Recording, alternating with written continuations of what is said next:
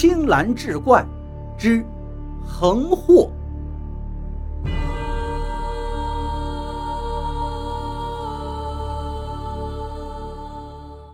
男人横扫着屋里所有值钱的小物件，顺便还从床头柜拿走了一千多元的现金。发现屋里没有值钱的东西之后，他迫不及待地想要离开这间房子。倒不是害怕有人回来，而是他实在受不了一直弥漫在房子里的那股腐臭的气味。虽然窗台上也摆放着几瓶廉价香水，可是那臭味却依然存在。就在男人准备离开的时候，客厅里的电话突然响铃了。他看了看表，时间还挺充分，于是顺手抄起了电话。喂，找哪位？喂，是郭威吗？我是刘芝啊。电话那头是个女人的声音。我是郭威，有什么事儿吗？你的声音怎么听起来怪怪的？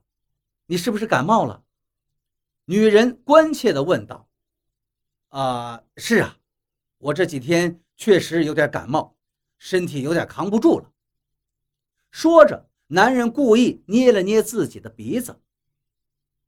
你身边也需要个人来照顾呀。我们能不能像以前那样幸福的在一起？女人恳求道。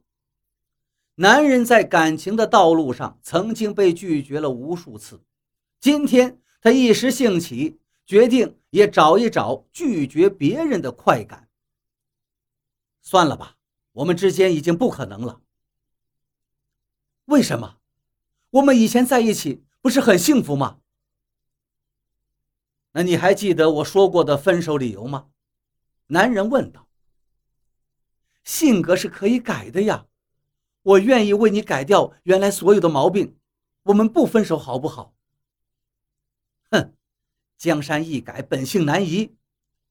我也知道我的脾气不好，所以你竟然说这种话。对方突然变得愤怒起来。你不是说只要你老婆死了，我们就可以永远在一起吗？现在我已经帮你杀了她，又帮着你把她处理掉了，这才过了几天，尸体还没有腐烂干净，你就准备抛弃我？原来你一直都在利用我。男人听后沉默了片刻，说道：“我已经把尸体转移了。”啊，不在壁橱了？你你转移到哪儿去了？你等一下，我先去趟洗手间。男人放下电话，不一会儿的功夫就找到了壁橱的位置。他屏住呼吸，小心翼翼地打开了壁橱。随着木门的打开，从壁橱中掉出来好几块用塑料布包裹着的碎肉以及人体的器官。味觉的强烈刺激。让男人禁不住呕吐起来，大口的喝了几杯水之后，重新拿起了电话。好了，我回来了。你是不是在想方设法拒绝我？告诉你，如果你再让我伤心，那我只好去警察局自首了。到时你也做好被抓的准备吧。我可是有这个和你同归于尽的觉悟的。男人无比厌恶这个叫刘芝的女人，他并没有打算跟她做什么交易。那你就报警好了。”男人平静地说道。“为什么？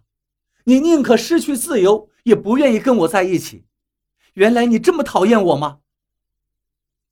该说的我都已经说过了，我们不可能了。电话那头的女人哽咽起来，哽咽之后。竟又狂笑起来，哼！本来我就是想考验一下你的，没想到你居然真的是这种人。那又怎么样？男人说道。怎么样？实话告诉你吧，我已经在你的房间里安装了遥控炸弹，你就等着死吧。你骗人的吧？不相信吗？那就让你尝尝它的滋味好了。要不这样，我收回刚才那些话。男人有些犹豫了。我们重归于好，你千万别做傻事儿啊！男人的额头已经冒出了冷汗。哼，你别再骗我了，我已经不会再相信你了。女人发出了嘲弄的冷笑。男人现在对自己接听电话的举动懊悔万分，眼看无计可施，他终于决定吐露自己的真实身份了。这位大姐，请你原谅，其实我并不是什么郭威，我只是一个小贼而已。今天我溜进他家里偷了点东西，恰好接了您的电话。我本来只是想搞个恶作剧，没想到您还当真了。您千万别生气。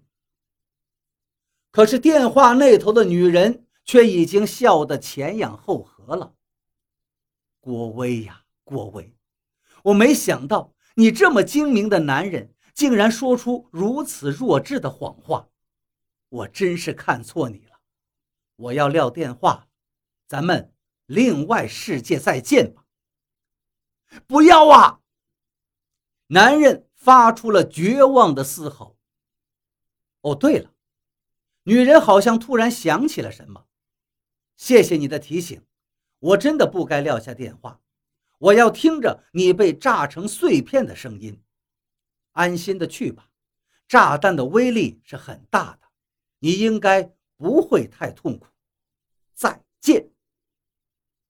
话筒里传来了某种按键摁下去的声音，男人惊恐地叫了起来。可是房间顿时响起的震耳欲聋的爆炸声，吞没了他的叫声。凌晨，正在通宵加班的郭威接到了警察的电话，告诉他他的家被炸毁了。当郭威听到一个陌生男人被炸死在自己的家时，他不禁目瞪口呆。